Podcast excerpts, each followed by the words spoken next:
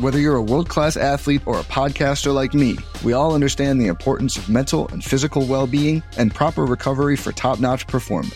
That's why I'm excited that Unifyd Healing is sponsoring this podcast. Unifyd Healing is a new and super innovative global network of wellness centers powered by Energy Enhancement System, or EE System. If you haven't heard of the EE System, you'll want to listen up. This technology promotes wellness, deep relaxation, purification, and rejuvenation.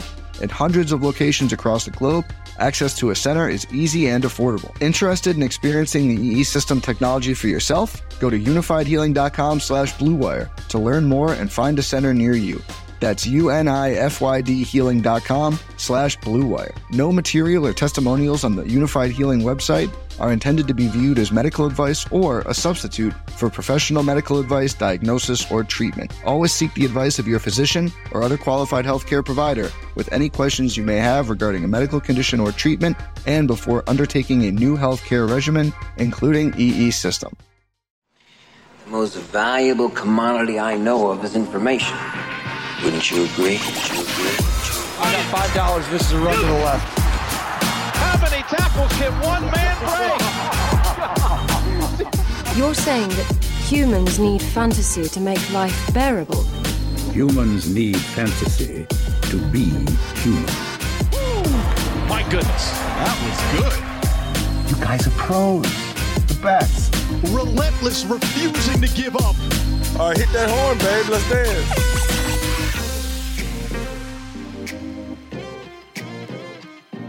Hello, and welcome to the Fantasy Flex podcast presented by Prize Picks. I'm your host, Samantha Previte. Every Tuesday here on this podcast, I'll be joined by a luminary from the fantasy football community for a fast paced round of 21 questions. On today's episode, I am super excited to be joined by the one and only Mike Clay, a longtime ESPN fantasy expert and respected NFL player projectionist who you can find on Twitter at Mike Clay NFL and all over ESPN on Fantasy Football Now, the Fantasy Focus podcast, the Fantasy Show, Sports Center, everywhere. You the nerd king, the absolute goat of this industry. So we are super, super excited to have you here. How the heck are you?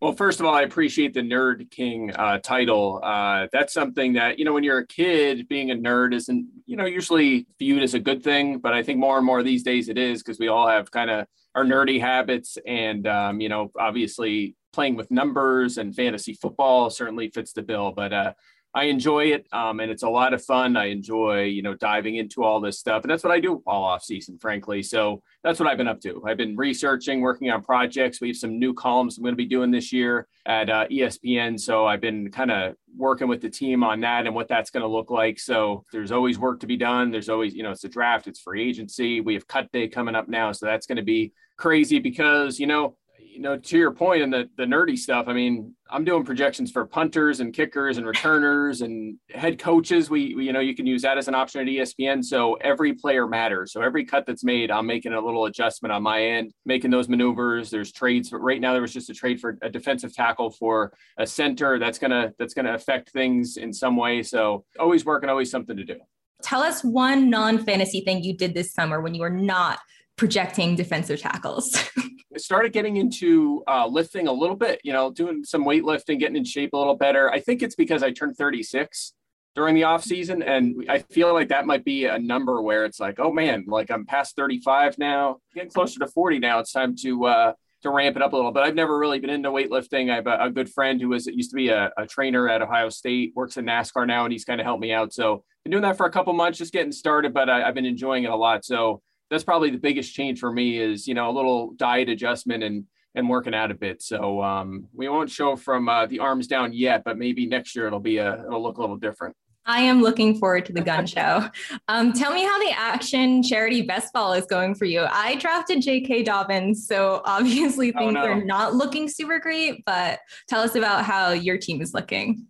Yeah, so I have a I actually have a family and friends dynasty league, one of my oldest leagues, where I have Cam Akers and J.K. Dobbins. So uh, hate to see it. yeah, not feeling great. I had Cam Akers and uh, Scott Fish Bowl too, so ah. I have quite a bit of Akers. But anyway, Um, as for the the uh, Action Charity League, which which is awesome, by the way, thank you for your part in this. It's going to be a lot of fun. I'm looking forward to competing against you because we've never actually done that before. So I know I'm already off to a great start, but it'll be fun.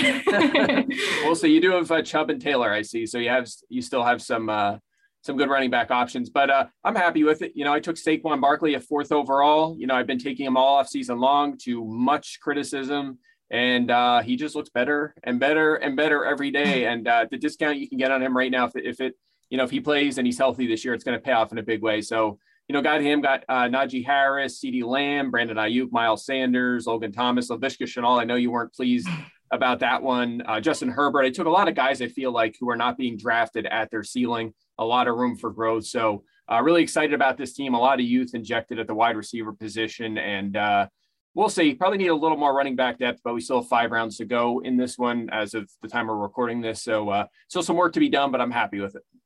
That is awesome. All right, Mike, let us just hop right in here. So, question one is What year did you start playing fantasy and did you win your first league?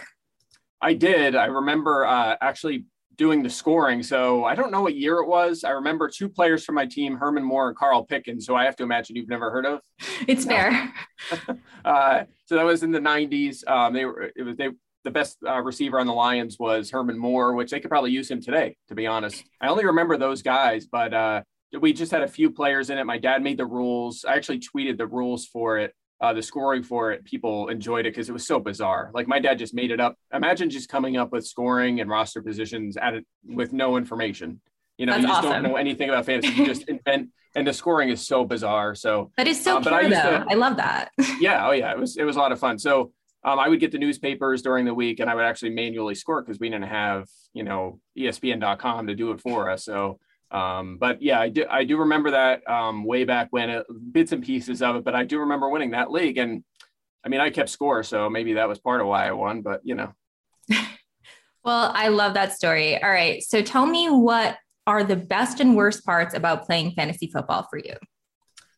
Uh, the best is just look, like I, I grew up a, a, nerd. I'm still a nerd, but you know, growing up, I always wanted to be a GM or a coach, or you know, I used to write letters to coordinators and GMs and stuff, and send them plays I thought would work, and just you know, I really I want to see these letters now. This is yeah, awesome. I have to find them. I think I have some of their responses. I'll have to dig those out, but um, you know, I was always into that kind of thing. So when I kind of really got into fantasy, it was the same kind of thing, right? You can manage a team. I really love Dynasty because you can manage it year round, and there's that aspect to it. So that's the best part just that you know um, that that interest i have in, in just football and managing it in the numbers and, and the process. I, I really enjoy all of that. Uh, the worst is just i mean we all would probably say the same thing here. It's just the negativity out there you know you know the people that get really angry if you miss a call you know it's a process. You're going to get stuff wrong. The one of the, the best pieces of advice i could give anyone whether you're playing fantasy or you're an analyst is when you're setting your rankings and writing an article, knowing that you will get stuff wrong. You have to accept that first, then build your process around that, knowing that there's a wide range of variance, and then go forward that way and give the best advice possible. But you already know you're not going to hit on everything. There's always going to be bad things that happen, injuries. You're just going to miss on some guys. It's part of the process. But man, people get really mad about that kind of stuff on at an unreasonable level. I wish we could cut down on that, have more positivity in this world everyone needs to go watch Ted Lasso, be more like Ted Lasso, and then we'll uh, we'll all be uh, happier people. Amen to that. We absolutely need more positivity in this world. So, all right, jumping into the actual fantasy stuff, we are kicking it off with a quick segment called The Burn Book. That is a Mean Girls reference, if you were not sure. But as fantasy managers, it is so easy to have recency bias, especially if a player burned us either due to injuries or a bad season last year. So, we're going to run through five players, and I'd like you to tell us briefly how confident you are that these players will return on investment at their ADPs. So our first player is going to be Dak Prescott. His ADP is currently QB5. He finished his QB30 obviously through 5 games but was averaging 27.7 fantasy points before that. He's coming off of a major injury. Is he worth it at QB5?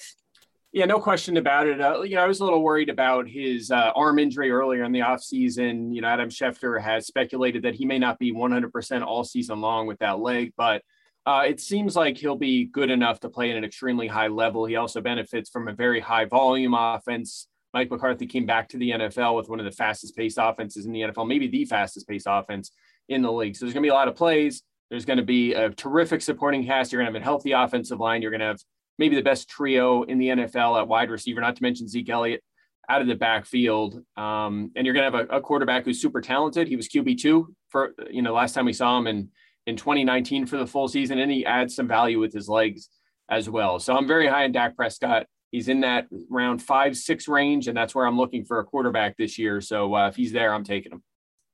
That is great to know. All right. Our next guy, you kind of gave us a little bit of a preview here, but I'm going with Saquon Barkley at ADP. Um, he's his ADP is RB8 right now on Fantasy Pros, which seems really, really low for a guy that was being drafted top two last season. He's obviously coming off of a major injury. What is your outlook on him? I assume he's not in your burn book right now. Yeah, no way, no way. I, he better not be. I mean, if he if he uh, if he has a setback or another injury or struggles this season, I'm going to be in trouble because I've been taking the discount on Saquon all off season long. That will sting. Not to mention that on national TV, we did our uh, our fantasy draft during the marathon. I took him uh, in the middle of the first round, or I guess it was eighth overall. Took a ton of criticism, got mocked the entire rest of the draft. Uh, didn't sit well with me, and uh, I'm gonna. I need.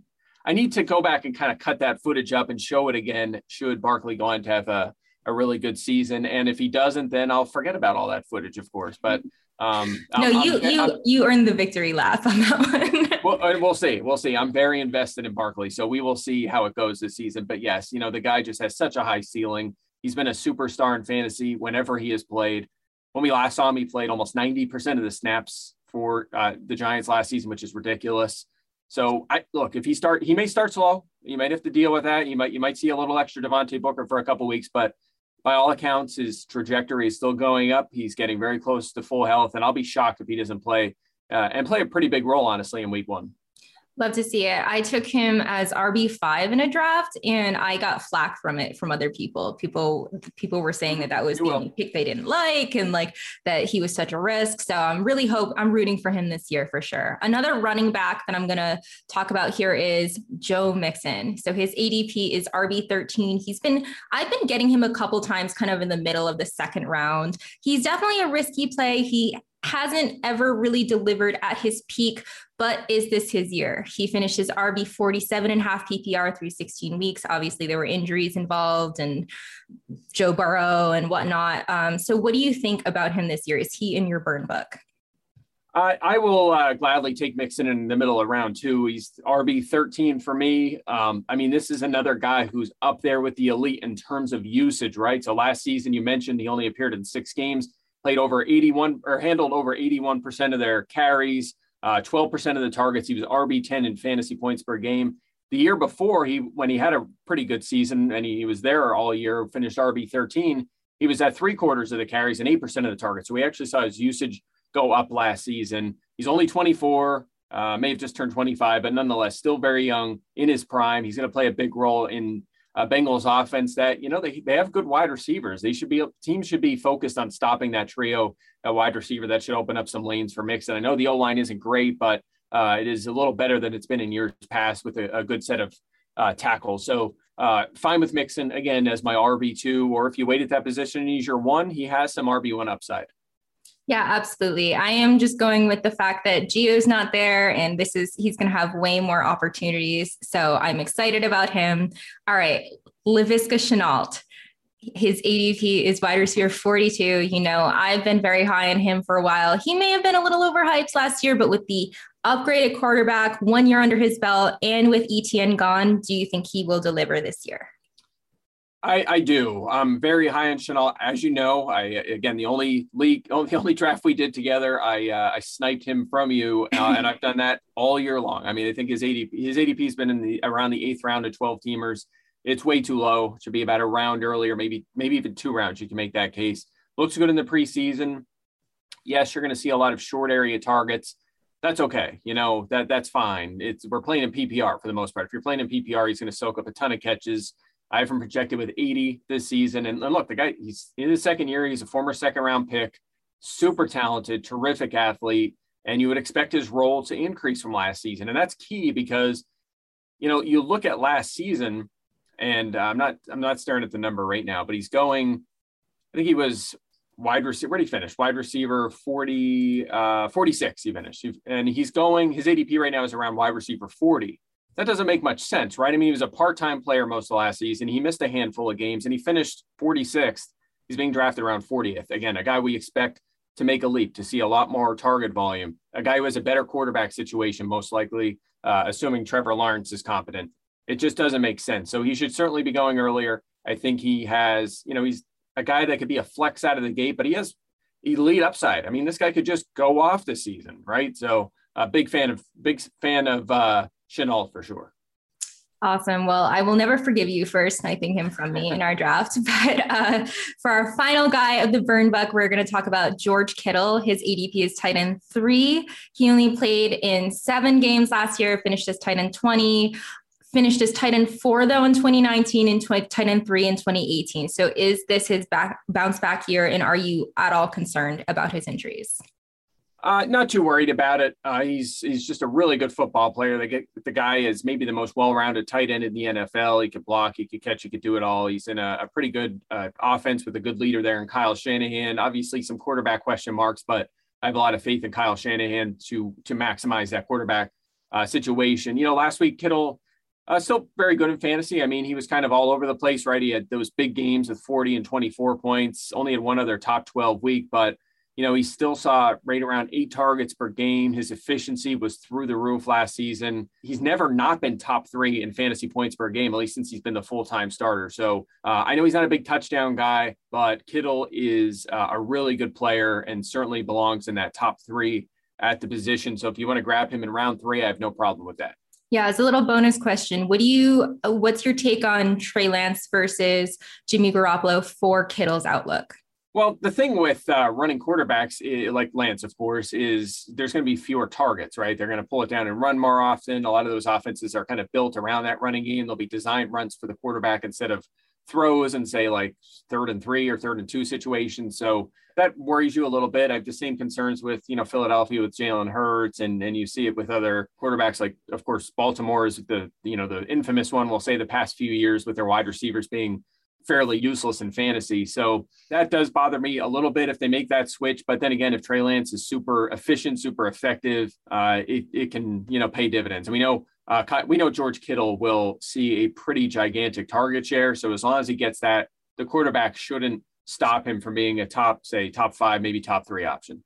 Well, that is super, super encouraging for Kittle. So that'll do it for the burn book. Our next segment is called Full Send or That's Cap, which is sort of the opposite of the last one. I'm going to give you five players who probably outperformed expectations in 2020. And I want to know are you sending it on this player? That's like in ski terms, like when you send it, you jump off a big jump and you just go okay. head on. Or yeah, see, I'm not. You're younger than me. Like I'm like, what are these terms? I don't know any of this stuff. So, and you're a skier, which I'm not either. So that's that one's over my head too. So send it, drafting them with high expectations, or that's cap. Cap means like BS, like you don't believe in it. That's not true. It's it's a fallacy. So our first player that we're going to check out here is Justin Herbert. So I assume you're kind of high on him because you just mentioned him in the intro, but he finished as QB 10 last year through 31 touchdowns to just 10 interceptions. Are you going full send on him at his ADP of QB 8 or is he due for a year 2 regression? So full send is the good one, right? Yes. full send. Okay. Yeah, I'm. Uh, I would say um, moderate send or a little above uh, of that, um, just because, like I said before, where I'm attacking quarterback is like that Dak Prescott, Lamar Jackson tier in the fifth and sixth round. However, if I miss on those guys, I still don't have my quarterback the next round. So we get into late six into seven. I'm looking at Rodgers, Wilson, and Herbert. So I'm in that range. But I do like Herbert. I think he'll uh, be fine. He did benefit from a ton of volume, one of the, the, highest volume offenses we've seen in the league over the past decade. Uh, there's a coaching change there, so we may not see that again this season. However, the guy, you know, came out of no, essentially nowhere, right? He wasn't supposed to make that start in week two, but Tyrod uh, had the had the issue with the IV, so Herbert steps in uh, and just lights it up right out of the right out of the out of the bag. 36 total touchdowns, 10 picks. I mean, that's unbelievable for a rookie who didn't even play in week one. So um, he was terrific. We usually expect quarterbacks to make a second year leap, which we would expect from Herbert. And if he does that, the guy is a going to be a bona fide superstar in the NFL. Uh, add some value with his legs too. Super important this day and age. So I do like Justin Herbert a lot. I think he's a, a mid range QB one. And if you come out of the draft with him as your starter, you should feel pretty good. That is awesome to hear because I am also very high on him. I know there's concerns that their defense is going to be super, super strong, but I think he's going to just get better in year two. So, our next guy is David Montgomery. In my drafts, it seems like no one wants anything to do with Monty. He scored 10 touchdowns, finished his RB six and half PPR last season.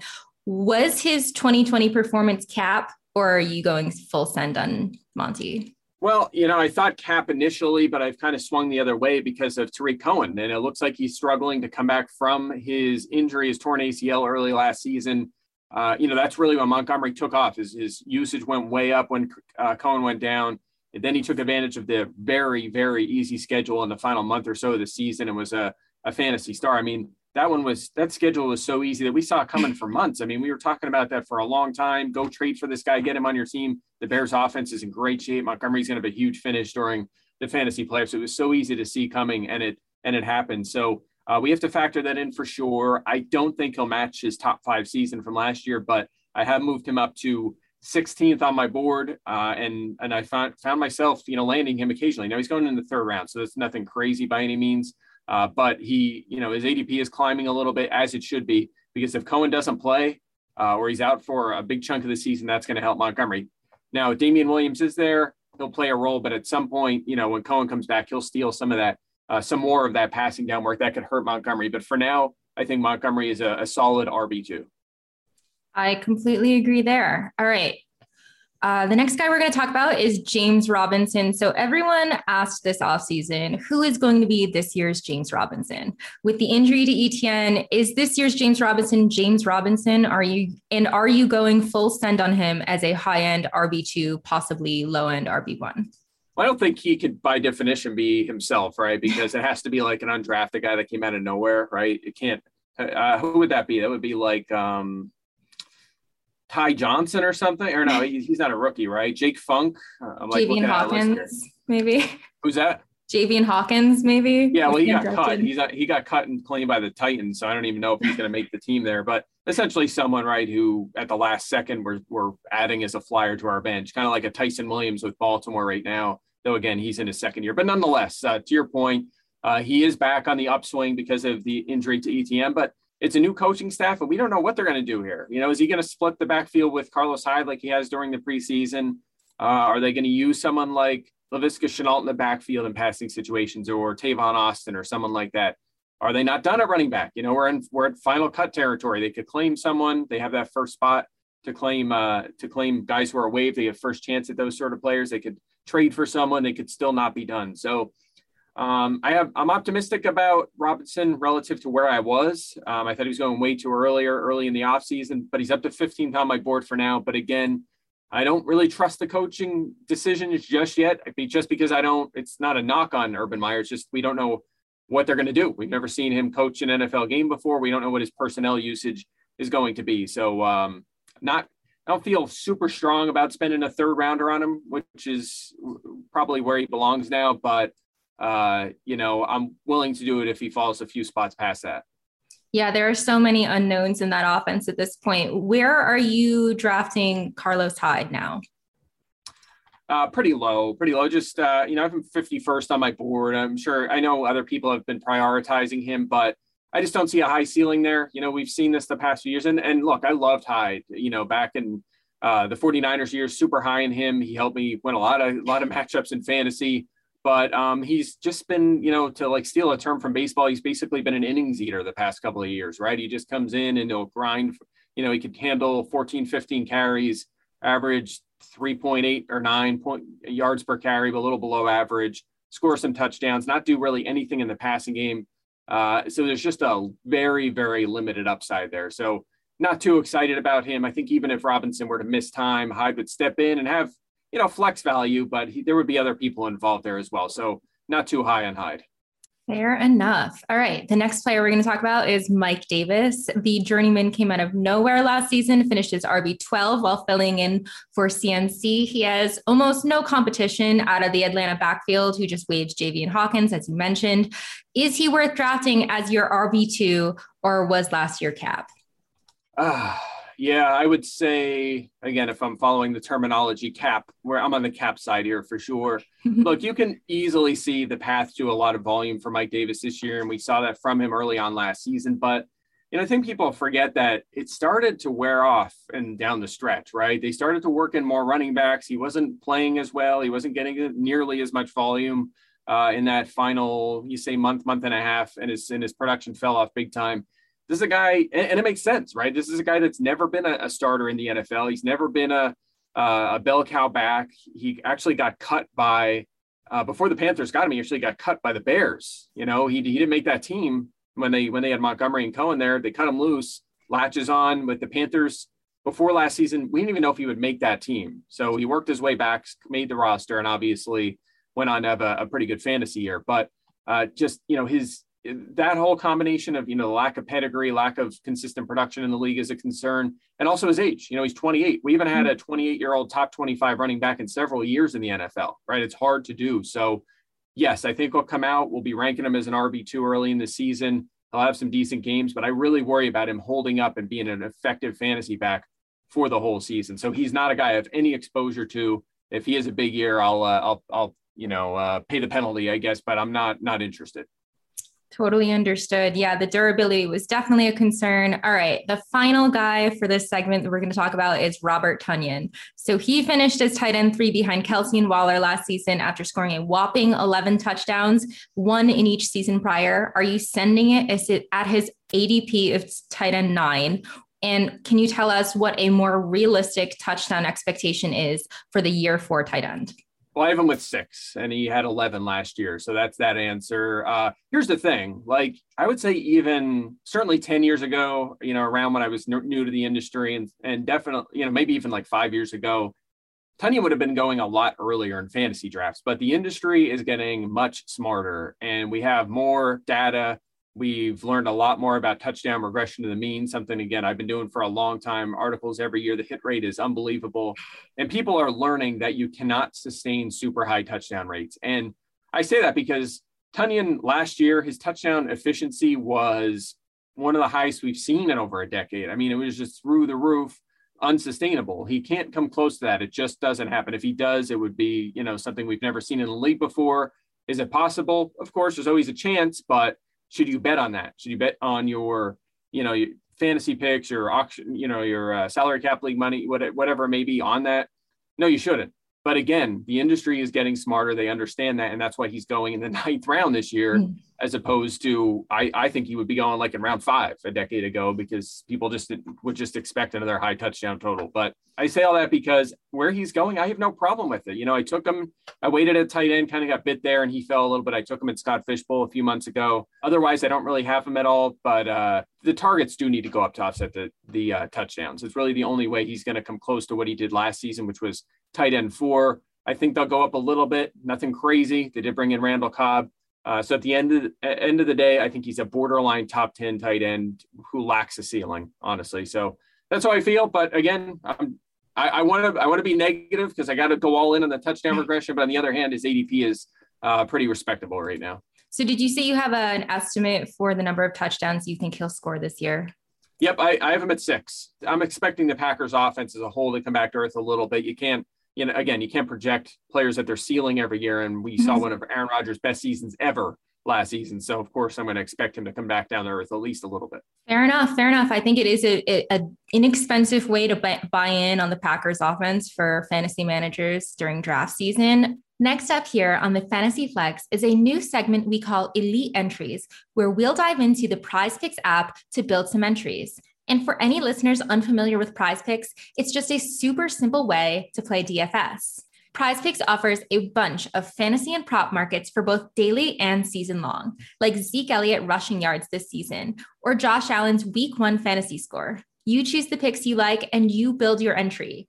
You can go with two, three, four, or even five picks, and your payout is based on how big your lineup is and how much you risk. For example, let's say you choose two props. You go under on Zeke rushing yards and over on Allen's fantasy points. And let's say you choose $25 for your entry fee. If they both hit, you'd win three times your entry fee $75. Boom, just like that. And if you build your entry with four props, you can win as much as 10 times your entry fee. So, like I said, really simple. I'll identify some markets I like. You build your own prize pick entries. All of us have a little fun and make some money. Today, I'm going to look at four NFL season long futures on prize picks. The first one I like is Jalen Hurts over 655 and a half rushing yards. Like many NFL fans, I'm still not fully sold on Hurts as a passer, but he has undeniable rushing upside. He averaged 79.3 rushing yards per game in weeks 14 through 16 as the Eagles starter, which extrapolates well into the thousands on a 17 game pace. I don't think he'll hit that, but I think 50 rushing yards per game is his floor, which would put him well over, and he could even miss a few games. Next, we have Kirk Cousins under 4,200 and a half passing yards. I hope this isn't controversial, but with Cousins' strident stance against vaccination and low vaccination rates among the Vikings, there's a non trivial chance this signal caller misses at least a game. Cousins passed for 4,265 yards last season over 16 games, with roughly the same arsenal of weapons. Yes, there's an extra game this year, but with his additional off field risk, this feels like an under for me. Next, we have Matt Stafford over 29 and a half passing touchdowns. Stafford would have only hit the over once over the past four seasons. However, he was on track to smash the over in 2019 before his back injury and fell just shy of it last year with 26, with an extremely underwhelming cast of receivers. Kenny Golladay went down early, and his top wideouts were Marvin Jones and Danny Amendola. Now he's got Cooper Kupp, Robert Woods, and Tyler Higbee behind a significantly better offensive line, better coaching, and the extra game. I fully expect him to pass for at least 30 touchdowns. And finally, we have Allen Robinson over 1,090 and a half receiving yards. Robinson's been a victim of what we can generously refer to as subpar QB play his entire career, first in Jacksonville and most recently in Chicago. But even opposite Nick Foles and Mitch Trubisky last season, Robinson managed to reel in 1,250 yards, his third 1,000 receiving yard season of his career. There's finally light at the end of the tunnel for Robinson this year after the Bears drafted jo- Justin Fields, who is having quite the field day, pun intended, this preseason and has looked super, super sharp. This is great news for all the Chicago pass catchers. Fields won't get the week one start, but it's just a matter of time, in my opinion. And even Andy Dalton is an upgrade from Foles and Trubisky. Robinson should smash the over here. All right. So that's our elite entry for today, going with Jalen Hurts season long rushing yards over, Kirk Cousins season long passing yards under, Matt Stafford season long passing touchdowns over, and Allen Robinson season long receiving yards over. If you haven't created a PrizePicks account yet, check out the link in our episode description because PrizePicks has a special offer for Fantasy Flex listeners. They will match your first deposit up to $100. Just click the link in our episode description or visit prizepicks.com and use promo code ACTION10. All right, let's keep it moving here on 21 questions pretty quick questions to finish out the show and get you back to your spreadsheets. Question 13 is You are the king of analytics in this space, the GOAT, but even us nerds can get a little emotional about players. Name one player you have trouble, you just can't quit, or you make excuses for every year. So that for me uh, is Joe Mixon. yeah, that's that's fair for sure you know what? I wrote the expression "I just can't quit the Drake" in my uh, my annual Ultimate Draft uh, draft board article where I go round by round with the guys I'm looking at. And of course, I'm like, again, I mean, I, I'm looking at Drake's ADP and it's fine, you know, going in the 10th round. So um, I guess I'll go with him. You know, I just, uh, I liked him as an underrated prospect. I always wanted them to, you know, to free him in Miami, give him more work. And then he was pretty good. And then they didn't really like him. So they shipped him to Arizona, had a really good year. And then you're like, finally, we're getting Kenyon Drake. That second half, he's a, a certified RB1 and then the second year, of course, last season, you know, he, his utilization was so bizarre. They just made him a, you know, an early a first and second down back. He just wasn't targeted, was used between the tackles. You know, in an offseason interview, he even said he didn't understand it. He didn't like that at all. but that was Cliff's plan, and he just went with it. But um, he expects to be used a little bit more uh, in a dynamic role in uh, with the Raiders. So you know he's getting up there in age, you know, running back uh, wise in terms, you know, relative to running backs. But uh, I like the role he's in. You know, he's been a top, I think, 16 back three years in a row. I don't know if he'll be able to pull that off with uh, Josh Jacobs there this season, but uh, you know, with his 10th round ADP, there's a chance he can flirt with weekly R, uh, flex value, maybe even PPR top 25 value. So where he's going, I'm fine with him. But uh, you know, he's just one of them guys that you know every year I just seem to he just seems to fall into my lap in these leagues. Fair enough. Yeah, it was a very frustrating situation with Cliff Kingsbury last year, uh, and frustrating to see him kind of go into that system where it is going to be a little bit of a headache for fantasy managers this season. But yeah, I, I agree with you. I think he is going pretty, pretty low. So I um, am definitely tempted at his ADP. All right. So for question 14, predict what year the Eagles will win this their next Super Bowl. Oh man, I mean, I wish I had a few more weeks to answer this one, and I could see a little more Jalen Hurts, right? Uh, man, I, I think it might be a while. You know, they're in a bit of a turnover period. They, you know, spent a lot, made that run toward the Super Bowl, and, and tried to keep it going for a couple years. And it kind of, you know, the kind of the bill came due this offseason, I feel to some extent. But uh, I do like Howie Roseman. I think he's done a pretty nice job managing this team, though he's very highly criticized. I mean, to get them their first Super Bowl ring uh, did a nice job during that period. So um, I think it'll be a while, but um, I hope it's soon. So, you know, since it's just, you know, it's it's not really on the line, I'll just be optimistic. I'll say I'll say they win it in 2022. Jalen Hurts makes a huge leap. He's that next superstar. He's that next Mahomes or Lamar Jackson or Josh Allen that makes the big year two leap uh, and he carries them all the way. Because I think honestly the defense is a little above average on paper. The offensive line, if it stays healthy, is very good you know, maybe need one more one more good target offensively. But uh, if everything kind of comes together for them and Hurts is the next star in this NFL, which is possible, it's a long shot, but it's possible. Uh, the Eagles could could surprise and make a run. You heard it here, folks. It is the Eagles 2022 Super Bowl winners. All right. Assuming he's healthy, uh, will Jalen Hurts start at least 16 games?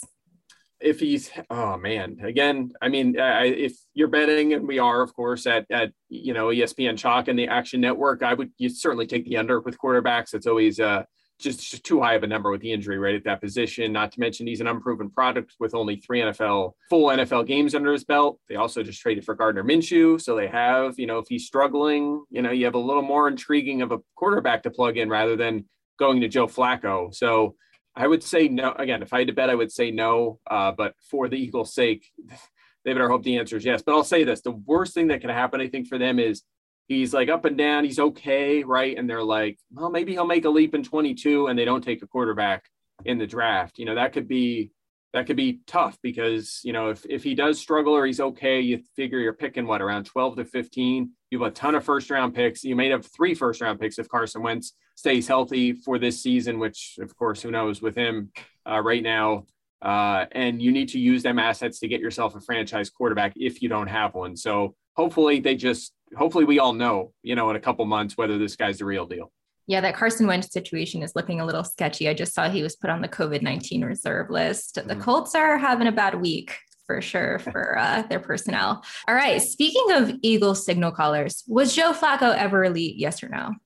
No. All due respect to him, you know, in his prime, he did some good things, but um, not an elite uh, quarterback, certainly not a Hall of Famer. What percentage of the Eagles running back touches will Miles Sanders see this season? Uh, it's a good question. You know, I think he was better than people realized when he was out there last season. One of the most explosive running backs in the NFL. Um, I have him around uh, 55% of the carries. You know, probably I don't project running backs for any more than uh, 15 games this season with the extra game, just because of you know injury rates. A running back, we're seeing that already, right? 3 mm-hmm. three top what top 20, top 25 running backs are already out for the season. So, um, you know, I, I have him in that ballpark and probably about 10 to 12% of the targets. You know, he as a rookie, he was seventh in receiving yards, just pretty good in that department. Uh, last year kind of struggled a little bit, but the, the whole team was just a mess last year. So I'm not going to hold that against him, but still had the big plays last season and finished second in yards per carry uh, at running back. So I'm still high in him. I've drafted him a lot. He's falling to the fourth round lately, which I'll take that all day. If I can get a guy like Miles Sanders in the fourth round. So that's about where I am. I, you know, again, about half the carries, about 12% of the targets. I, if he pulls that off, he'll be a, a, a fine RB2. Yeah, he's definitely a guy that kind of similar to David Montgomery that it feels like in drafts no one really wants a, a, piece of him. They're disinterested. So yeah, it's it's one of those things that I'm not necessarily seeking him out, but when he's falling to me, it's it's definitely very tempting. All right, give me one player who you think is primed for a big fantasy season next year. Oh, good question. How about our guy AJ Dillon, right? You know, he's a guy that you know tweeted out he wanted to get involved with uh, with fantasy a few days ago or a couple weeks ago, and I'm, I'm not sure what his upside is as a pass catcher in the pros. We'll see, but uh, you know he's a hard worker. He has a ton of size. He's built you know very sim- similar to uh, Derrick Henry, and who knows what he can do you know out there as a rusher. I can't wait to see him this season. And you know Aaron Jones will be a year older, and then you'll have AJ Dillon as perhaps the lead back for that Packers team. So you know, uh, eighth round right now for Dillon seems about right. But he's a guy that could pay that off in a big way and perhaps be a, a breakout star in the NFL in 2022. I love that answer. I'm very excited for Dillon this year. Mm-hmm. Are you bull or bear on the zero RB strategy as a viable strategy? I mean, bull on a, a, viable strategy for sure. Although bull makes it sound like that could go either way, right? But you know, is it bull, bull or bear? Is not, like not bull, not but I'm bullish on it. Yes. yes. Um, yeah, it's a. Uh, it, you can definitely pay it off. I've done it before. I've won industry championships with nothing at running back. Like, uh, man, was it Elijah McGuire? And I was one of my top backs with Damien Williams. I, I, I had a big 14 team championship roster a couple years ago. Um, in, in a big industry league we do every year. I've won it uh, a couple a couple times over the past few years. And that one year, I started three running backs in the championship game, and two I can't remember the third was. It was Damien Williams, Elijah McGuire, and someone else that was like a waiver ad. I had no running backs on my roster that I drafted, uh, and I didn't. You know, I just early in the draft I had a tight end, uh, receiver, receiver, receiver, something along those lines. I had that combination, and there was just no value at running back, so I didn't take it. And you can win that way. You can if you're smart and you're aggressive and you work waivers, and if you can trade, trade. Always look for you know those guys that, that can kind of get you over the top and, and win it for you. And look, if you play fantasy and you don't like to do that, you don't like to work waivers, and you're like, ah, I always forget to check my waivers and check my team. You want to go running back heavy early and just hope they work out. If they stay healthy, you'll be competitive but if you're the opposite and you're aggressive and you're always working and you're checking waivers, not taking running backs early can pay off for you. You can get safer players at other positions, and then you can just continue to work every single week at the running back position. And by season's end, you should be in pretty good shape there because of the injuries and and the the unknown, the variance at that position. Uh, that can work for you. So uh, it just depends what kind of player you are, but uh, you know the short answer is yes, absolutely. Zero strat, zero RB can work for you do you feel like it can still work in uh, best ball formats? Um, because you, you said know, it's like about playing the waivers and stuff, and that's obviously a huge part of it. To some extent, I think you have to be more aggressive in best ball because you still have to get viable starting options. Uh, it, remember, those leagues are usually deeper, right? So uh, we're say we're doing 16 rounds for a normal draft, and then you're working waivers, and you have a lot better waiver wire best ball could be upwards of 20, 24 rounds, right? So you have more options and you can take more flyers at running back and kind of hope they they pan out. But uh, you're right, you can't, you know, if a guy's not picked, you know, and like Ty'Son Williams for now, we mentioned him before.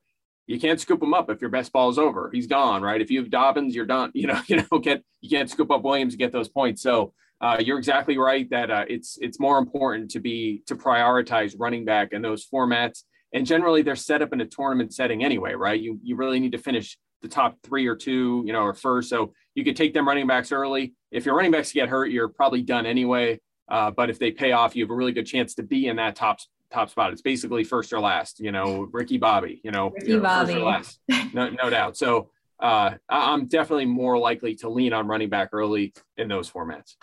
Fair enough. All right. For our 21st question, if you had one cardinal rule you could tell someone just getting into fantasy this year, what would it be? Where do I start? I did a whole article on this, a long one uh, earlier in the off season. Just go everyone go read that article for sure. Thank you, thank you. I appreciate that endorsement. Uh, well, first of all, I'll I'll answer your question, which is don't uh, overthink it during your draft. Take the best value. Don't force positions. Maximize your team. But if it was a little more outside the box, I would say if you get a trade offer, don't lose your mind over it. Okay. You know, you know, people are trying to improve their team. They're trying to shake up the league a little bit. They want to make their team better. Don't get mad about a trade offer. Right. I, I, the best leagues I'm in have a ton of trade offers and are active. Uh, people care. The worst leagues are the one, and and they can be bad offers sometimes. Of course, they are. You're always going to have bad offers. You just not everyone's going to agree on value. It's part of the game, and you're going to have people that try to rip you off. It's it's part of the game. But um, the worst leagues are the ones that aren't active and they're just boring, and everyone just sets their lineup, or some guys don't. They're just lazy about it. You know, I would take a league with bad trade offers all day long over a league like that. So don't just counter like an idiot or go on the message boards and lose your mind. Like counter realistically, tell them what you're thinking. Maybe this person is desperate to get a player on your team and they end up overpaying, right? So, and you're never going to get their best offer first. That's always uh, an important part of it too. So that's something that drives me up a wall, right? I'm trying to make a league active. I'm throwing offers out there, and then you one offer is not perfect, and, and people, you know, certain people lose their mind. So that's one of the things that that drives me nuts. So I, if I gave advice, I would say be active and don't get offended because you don't, you know, you you hit decline instead of accept. I think that's really, really good advice because in a lot of my leagues, I feel like people are very dovish and then do lose their minds over certain trade offers. And it, like in the, in reality, of course, you're valuing your players more than other people's players, and you're gonna think that a first off, why would you send a like very lopsided first offer in someone else's favor. So, of course, like, you know, it's just about communication and it doesn't do you any favors if you're just going to burn bridges by like chastising someone on a message board because they sent a bad offer because they may not even know it's a bad offer too so give them the benefit of the doubt i love that advice all right that will do it for this round of 21 questions with our guest, Mike Clay of ESPN. Mike, I can't thank you enough for joining me during this insanely busy time. Please tell everyone where they can find you this NFL season as if they don't already know. I'll be grinding away, working uh, my rear end off all season long. My work will be over at ESPN.com. Make sure you sign up for ESPN Plus. You cannot beat that product. We have so much there from a video perspective, and certainly our written content across all sports. So that's where most of my written work will be. We'll be busy uh, all season long at Mike Clay NFL on Twitter. I'll be uh, tweeting away when I can as well. So really excited. The season's almost here. We get an extra week this year. It's gonna be a lot of work, but it's gonna be a lot of fun, and uh, we're gonna win some championships. All right, guys. As a reminder, Sean Koerner and Chris Raybon are next here on the Fantasy Flex podcast. They have two of their very best episodes coming out this week with their player prop episode and their final fantasy rankings. So please check those out. Thanks again for listening. Please rate and review our show on Apple Podcasts. Download us wherever you like to listen, and we will see you next time on the Fantasy Flex presented by PrizePicks. Peace out, y'all.